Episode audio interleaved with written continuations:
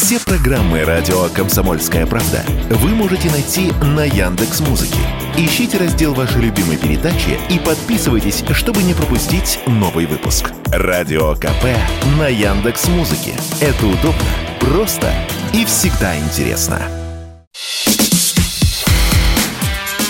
Диалоги на Радио КП. Беседуем с теми, кому есть что сказать. На радио «Комсомольская правда» писатель-публицист Евгений Юрьевич Спицын. К сожалению, сказать, у нашего автора, уважаемого историка, опять закрыли YouTube-канал, и возможность вещать, возможность доносить свою точку зрения у него по-прежнему существует на радио «Комсомольская правда», и это хорошо. Евгений Юрьевич, наш повод, повод для встречи – это 40 лет назад не стало э, Юрия Андропова, генерального секретаря ЦК КПСС, многолетнего главу КГБ СССР.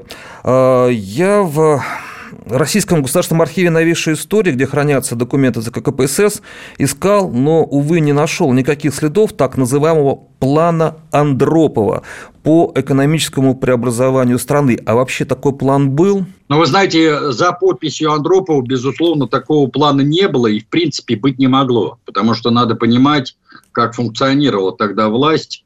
Каких-то персональных планов за подписью Э, какого-то члена Политбюро или секретаря ЦК, или даже генерального секретаря, безусловно, не было. Были служебные докладные записки, таких записок было много, они исчислялись десятками, а иногда даже сотнями.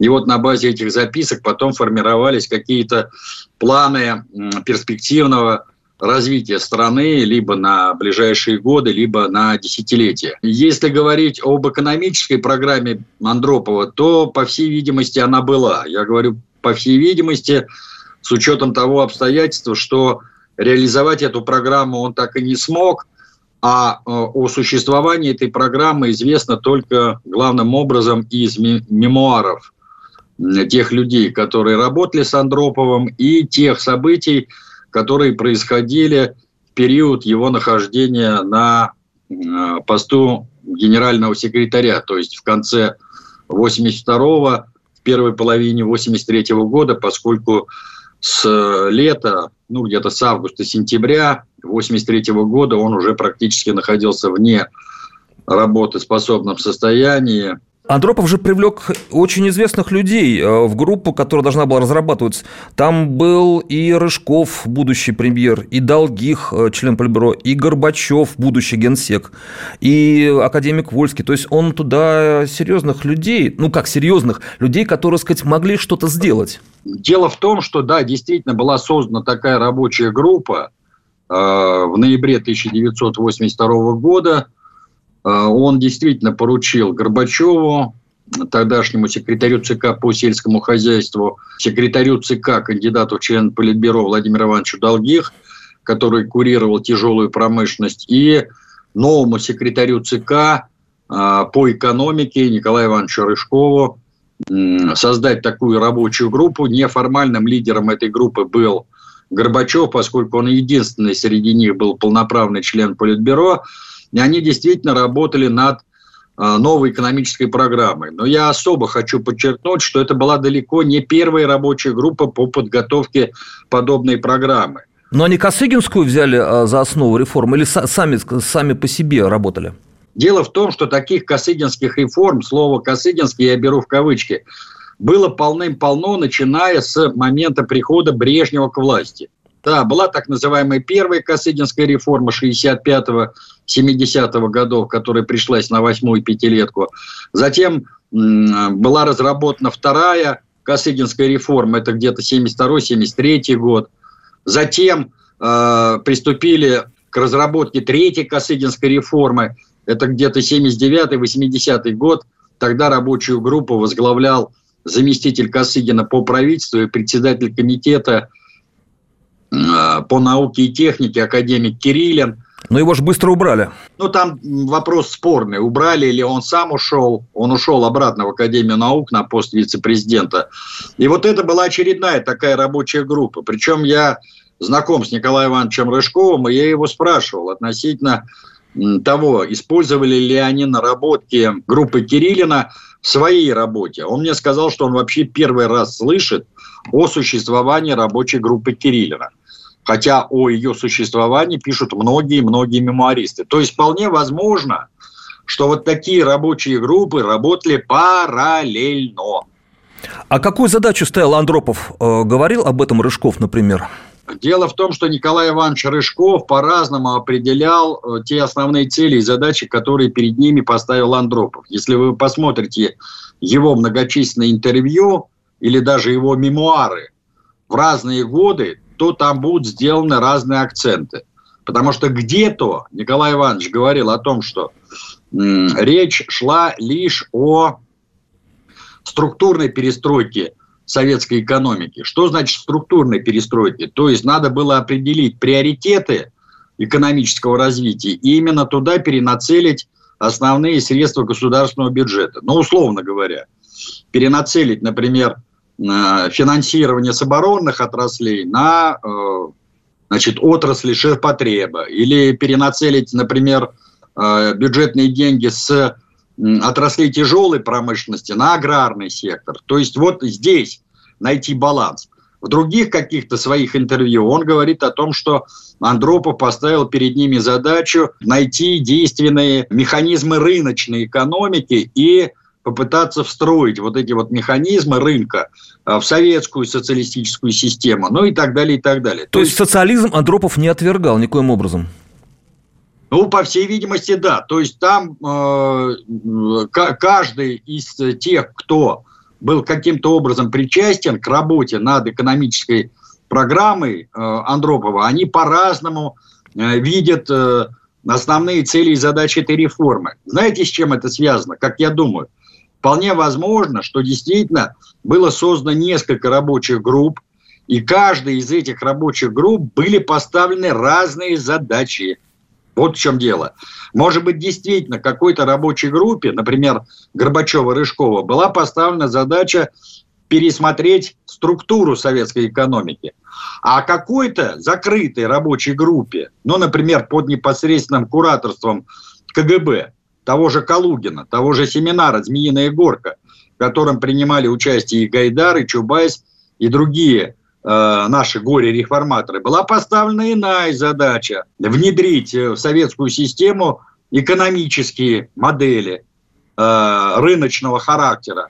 То есть приватизация за 10 лет до того, как Чубайс ее объявил? Я не знаю, как насчет приватизации, но вполне возможно речь шла о создании какого-то частного сектора э, в советской экономике, например, на предприятиях легкой текстильной промышленности – или мелкого бизнеса, типа там кафе, парикмахерских и так далее. То есть здесь надо просто понять, что Андропов, вероятнее всего, все яйца в одну корзину не клал. И разные рабочие группы, как официальные, так и полуофициальные или вообще секретные группы, работали над разными вариантами этой экономики. Потому что если мы будем опираться на воспоминания кого-то из участников, ну, например, того же Вольского, или того же Рыжкова, или того же Горбачева, мы целостную картину не получим. Здесь надо смотреть просто все э, мемуары, э, все дневниковые записи участников этого процесса. Но у меня сложилось стойкое убеждение, что то Андропов сам до конца не понимал, во что должна вылиться вот эта вот экономическая реформа, то есть какова модель этой реформы. То есть представления о неком новом НЭПе у него не было, как у Ленина было. Да, я думаю, что да. Но у Ленина тоже не было никакого целостного представления о НЭПе, потому что э, когда он выступал на 10-м партийном съезде в марте 21 года, он лишь предложил э, заменить прод э, разверстку продналогом, и все. А понимание НЭПа уже как целостной экономической политики у него произошло гораздо позже, и он неоднократно менял приоритеты в самом НЭПе. Если вы посмотрите там его работу, написанную в мае 2021 года о продналоге, он там пишет, что НЭП это всерьез и надолго. Если вы посмотрите его работу от ноября того же 2021 года о значении золота теперь, то там он говорит о том, что в коренных вопросах экономического строительства мы должны не ломать все через колено, а учиться у э, капиталистов торговать. Если вы посмотрите его последние работы 22 года, он говорил о том, что социализм – это и строй цивилизованных кооператоров и так далее. То же самое и здесь. Андропов просто обозначил, что были проблемы в экономическом развитии, что их надо решать. А вот как их решать, здесь уже все было отдано на откуп специалистам. Но эти специалисты работали по разным направлениям и по разным лекалам. И в результате к моменту отхода Андропова от реальной власти целостной программы экономических реформ у Андропова так и не сложилось. То есть... На радио «Комсомольская правда» Евгений Юрьевич Спицын. Мы говорим о Юрии Андропове. 40 лет назад не стало генерального секретаря ЦК КПСС и до того многолетнего руководителя Комитета государственной безопасности. Вернемся после небольшого перерыва. Диалоги на Радио КП. Беседуем с теми, кому есть что сказать. Э, Евгений Спицын, историк-публицист на радио «Комсомольская правда». Говорим о Юрии Андропове. 9 февраля 1984 года его не стало. Очень недолго пробыл у руля советского государства Юрий Андропов. А, Евгений Юрьевич, а верно ли, что Андропов хотел изменить само устройство Советского Союза и вот в какую сторону изменить? Что это должно было стать? Уже не Союз Советских Социалистических Республик, а что? Никакого плана Андропова по национально-территориальному переустройству Советского Союза нету. Мы знаем о замыслах Андропова изменить национально-территориальное устройство только из воспоминаний Аркадия Вольского. Все. Это про 40 штатов? Про 41 штат? Ну, в том числе. Там разные были варианты. Других источников на сегодняшний день нету. Вот это важно понять. В архивах историки эти документы не нашли. Может быть, они закрыты, а может быть, их вообще не было. Хотя, судя по воспоминаниям Вольского, он э, представлял Андропову чуть ли там не несколько десятков подобных проектов. При этом он утверждает, что над некоторыми проектами территориального переустройства Советского Союза он работал не в гордом одиночестве, а с тогдашним директором Курчатовского института, кандидатом в члены ЦК, депутатом Верховного Совета Евгением Павловичем Велиховым. Вот Евгению Павловичу буквально на днях исполнилось 89 лет. Он жив-здоров. Поэтому я думаю, что журналистам и, может быть, каким-то историкам стоит стоит э, взять у него интервью и... Была ли счет... такая работа по преобразованию СССР? Да, и насчет этого отдельно поговорить. Вольский э, выдает э, желаемое за действительное, или на самом деле он действительно был привлечен к работе над этим планом. Потому что сам Евгений Павлович об этом не говорил ни слова. Но, нас, понимаете, дело в том, что это настолько сенсационная информация, э, что если бы это действительно было так, то я думаю, что Велихов давно бы, условно говоря, проговорился или проболтался, либо в каком-то интервью, либо он написал бы это в каких-то мемуарах и так далее, и так далее. Но Евгений Павлович на сей счет молчит. Вот с чем это связано? Потому что на самом деле та информация, которую выдает Вольский, она носит, ну, такой, знаете, характер атомной бомбы. Почему действительно Андропов озаботился этой проблемой? Какую информацию он получал с мест? Прежде всего, со стороны республиканских властей. В чем была причина вот этого коренного пересмотра? Ведь там же речь шла тогда о переформатировании всего советского государства. То есть уход от федеративного устройства, от союзного устройства к... Нет, нет, нет, нет, нет. Это не уход от федеративного устройства, потому что штаты или земли – это тоже федеративное устройство. Просто есть разные формы. Но федерации. не по национальному признаку. Есть территориальные федерации, как, например, в США или в ФРГ, а есть национально-территориальная федерация, как, например, была в Советском Союзе или Социалистической Республики Югославия. То есть он хотел, как говорил Вольский, уйти именно от национального, национально-территориального деления и перейти к сугубо территориальному делению этой федерации. При этом он заявлял о том, что якобы Андропова, я вот слово якобы подчеркиваю, очень беспокоило бурно растущее население республик Средней Азии. И он вообще хотел избавиться от этого балласта. То есть вот от этого среднеазиатского подбрюшья. Как это, отпустить это на волю? да, это то, то же самое, что в годы Горбачевской перестройки предлагал Солженицын. Помните, у него, по-моему, в 90-м году... Э, как нам обустроить Россию, да? Да, вышла вот эта знаменитая его работа «Как нам обустроить Россию», где он заявил о том, что нам надо создать союз сугубо славянских государств. Плюс Казахстан. Да, и избавиться от всех, э, э, значит, остальных республик, в том числе и от среднеазиатского подбрюшья, как он выразился. Но, понимаете, Солженицын либо дурак, либо скрытый враг. Потому что есть хорошая поговорка русская. Свято место пусто не бывает. Как только Россия ушла со своих территорий, со Средней Азии, Закавказья, Прибалтики и так далее, то туда сразу пришли наши геополитические противники. Но это ребенку ясно э, в яслях. А нашему неполживому Исаичу это было не очевидно, да? Дурачок самый набитый. Или, напротив, с другой стороны, якобы русский националист, который выступает, по сути дела, с программой уничтожения Великой России. Хорош себе националист. Что касается вот возможного нового деления, если это не по национальному признаку, а по признаку экономическому, а, то есть э, эти субъекты должны были Э, ну, примерно равный иметь экономический потенциал и примерно одинаковое население. В этом смысл был? Возможно. Ну, вероятно, со слов Вольского, да, это действительно э, так. Дело в том, что я напомню, э, что после Пугачевского бунта в 1775 году... Проект Екатерины II? Да, Екатерина II провела вот эту знаменитую губернскую реформу, которая просуществовала ну, в своих основных сегментах вплоть до революции 17 года. Вот там, в основу губернского деления России был положен именно этот принцип, то есть экономическая самодостаточность региона и примерно равное количество душ э, податных, то есть душ мужского пола, которые платили налоги. Я напомню, что тогда в России была подушная подать, единицей налогообложения была душа мужского пола. Вот примерно 300-400 тысяч податных душ должны были составлять население одной губернии, и в данном случае тут э, в расчет не брался размер этих губерний.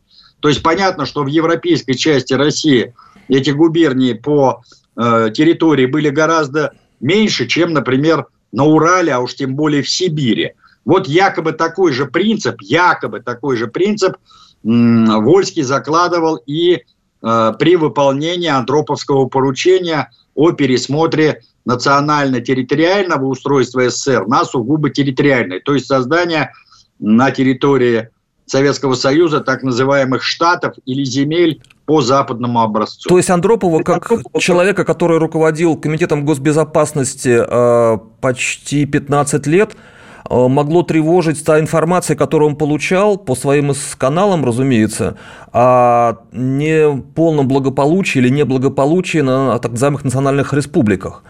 А, Понимаете, дело в том, что это опять-таки информация от Вольского. Да. Вот я, я не очень доверяю этой информации. Хорошо. А если говорить о взаимоотношениях Советского Союза с западным миром, а, можно ли считать, ну, вспоминая знаменитую обложку журнала Time, на которой Андропов был изображен вместе с президентом США Рональдом Рейганом, что э, генеральный секретарь ЦК КПСС готов был идти навстречу той же самой Америке, Западу, э, и в чем-то поступиться какими-то интересами Советского Союза или нет?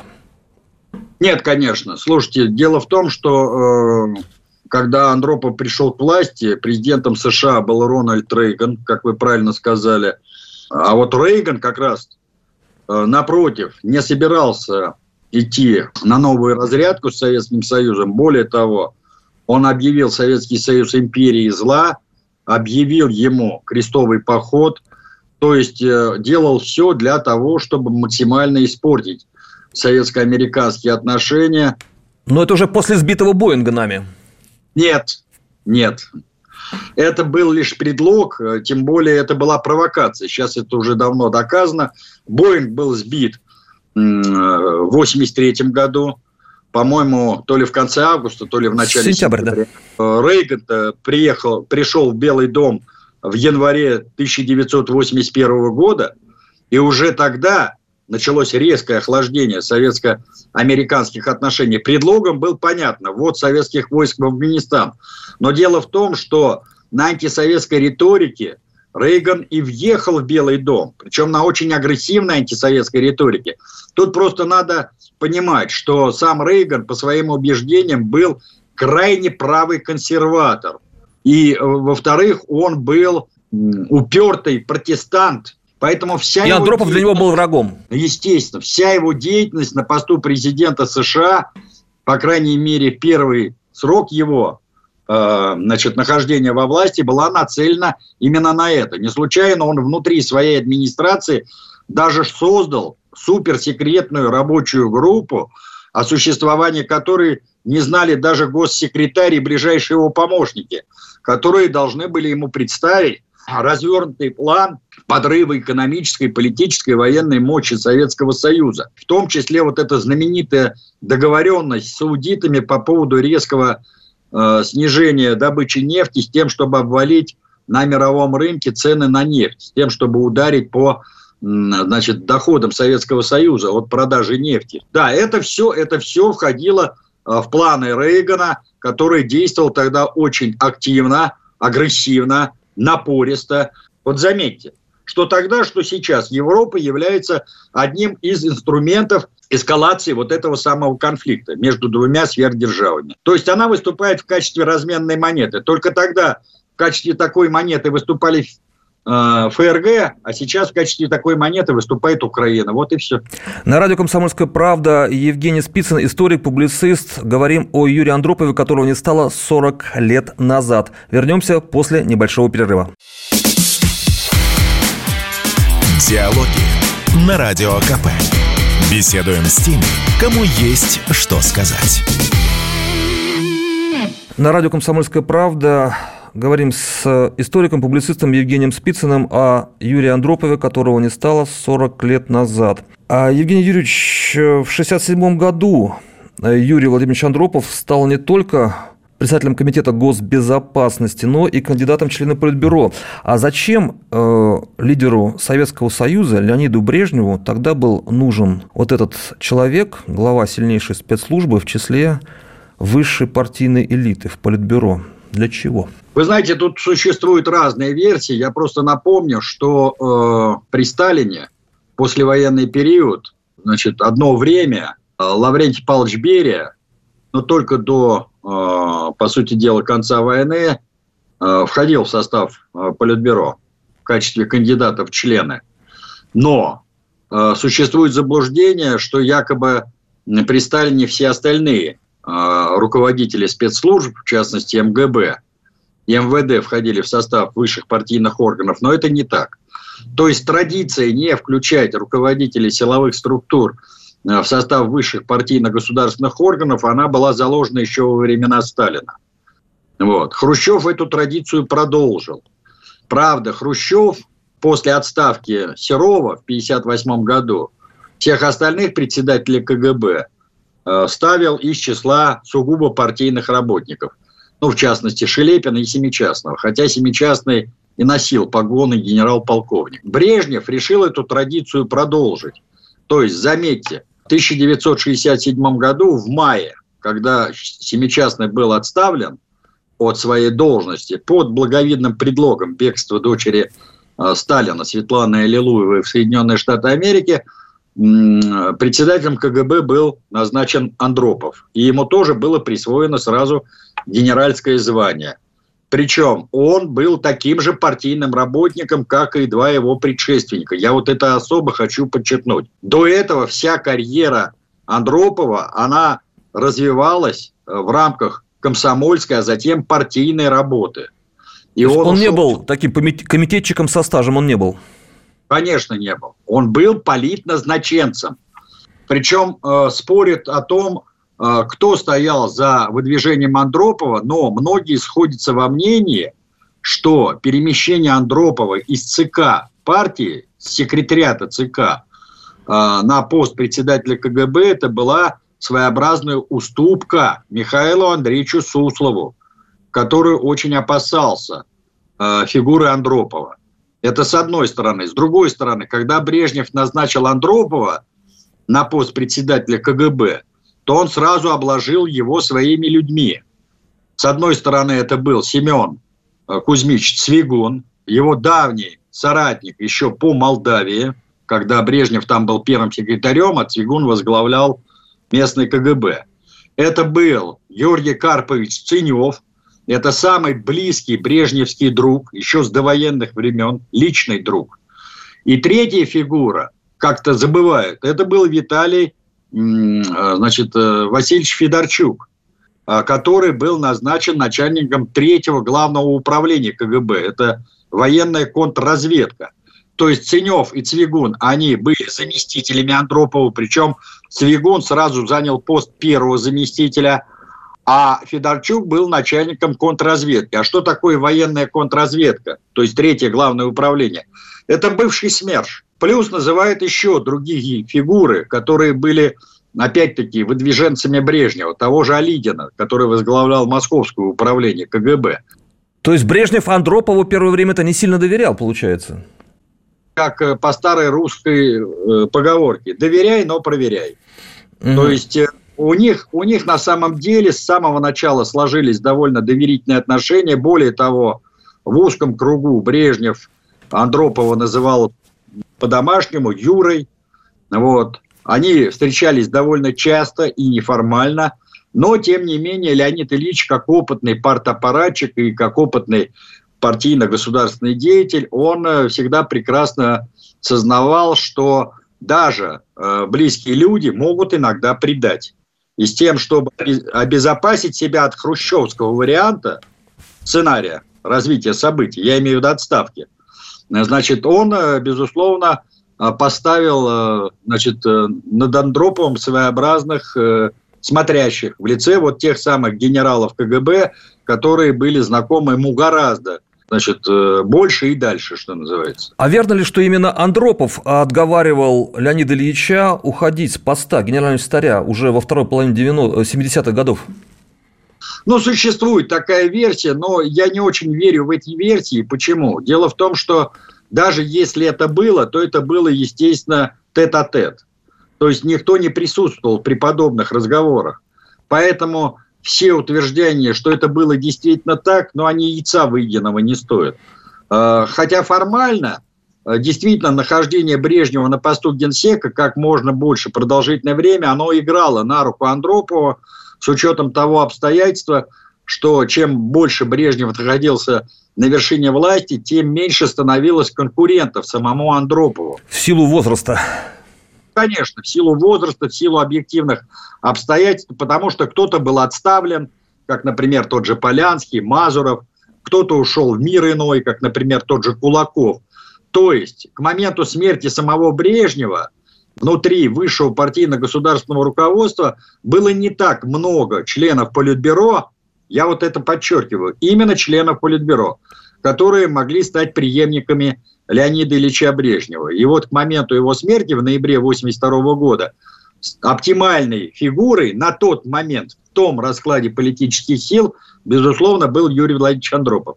При этом надо заметить, что за полгода до смерти самого Брежнева ведь Андропов был возвращен из комитетской ссылки, так я условно говорю, 15-летней ссылки, опять на политический Олимп в качестве секретаря ЦК.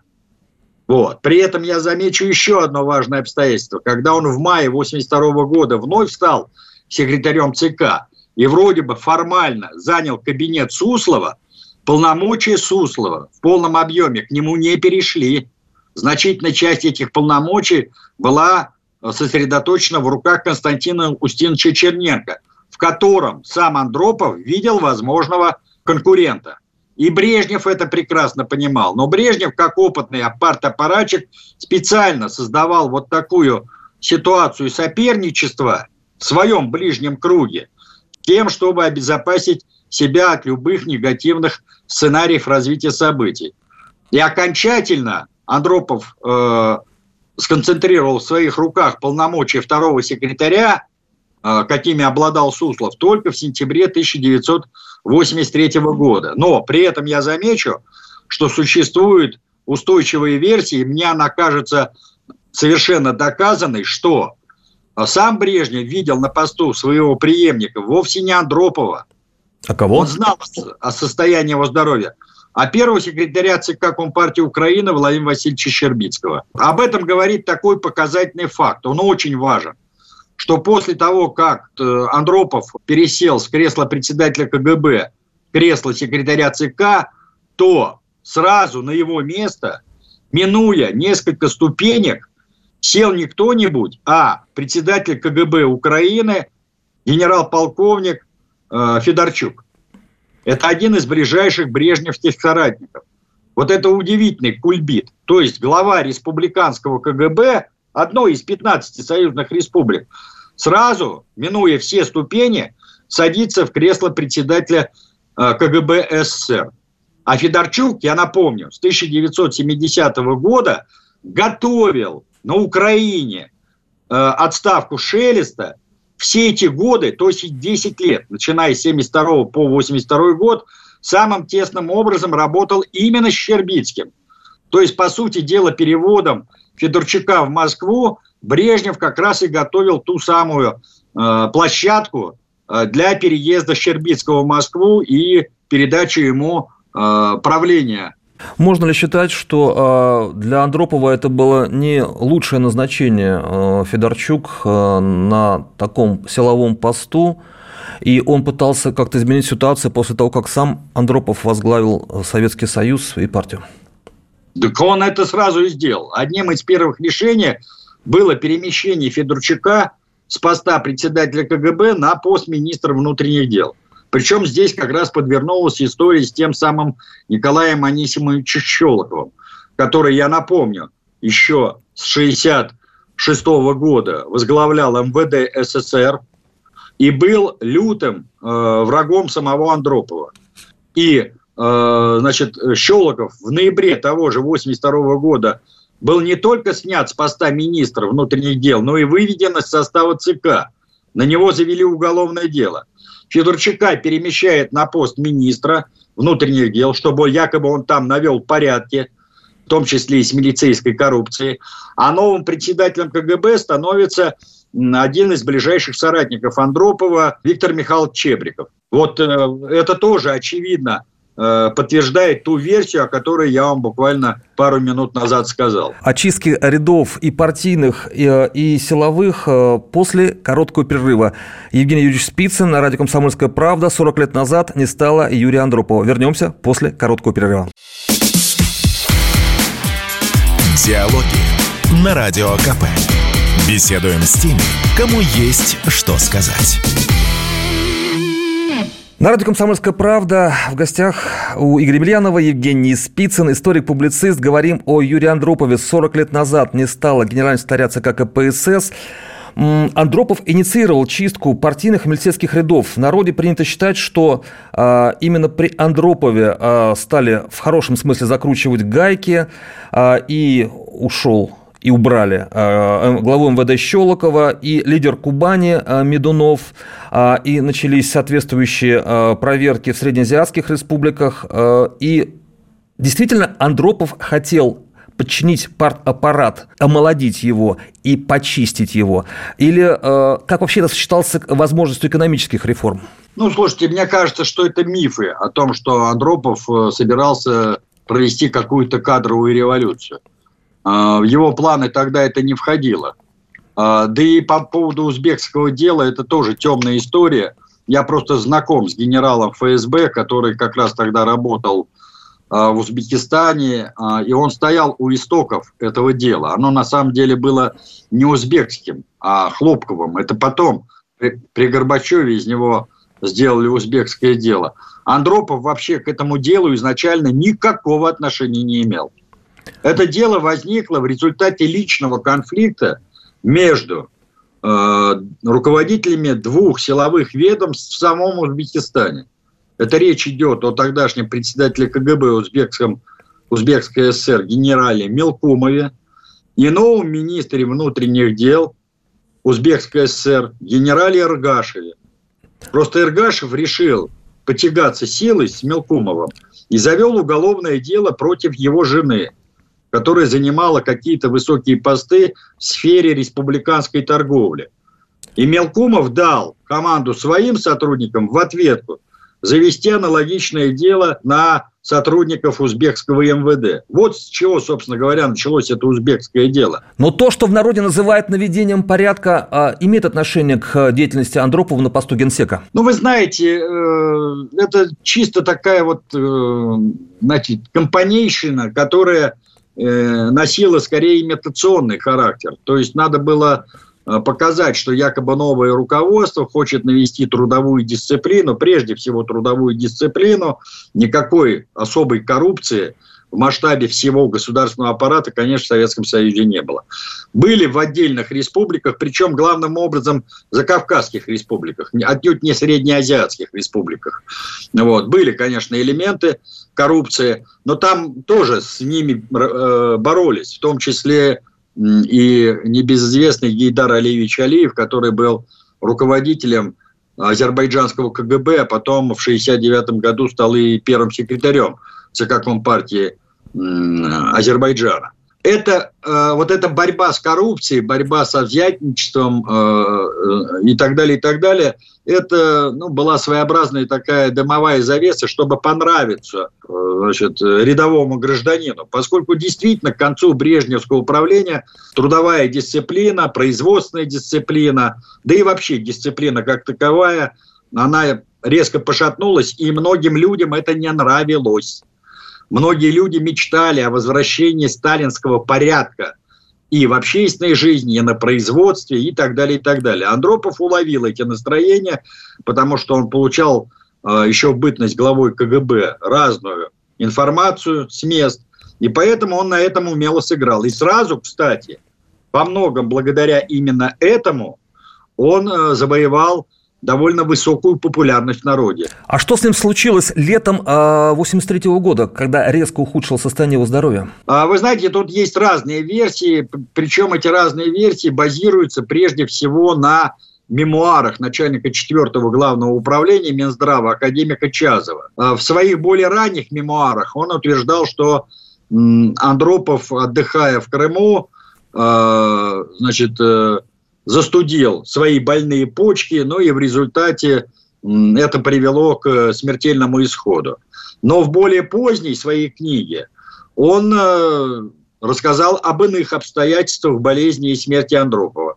Оказывается, что действительно, значит, он, э, находясь на отдыхе в Крыму, причем не на море, а на высокогорье, он больше любил отдыхать в горах, нежели э, на море он действительно простыл, и у него возникло какое-то гнойное воспаление внутриклеточное.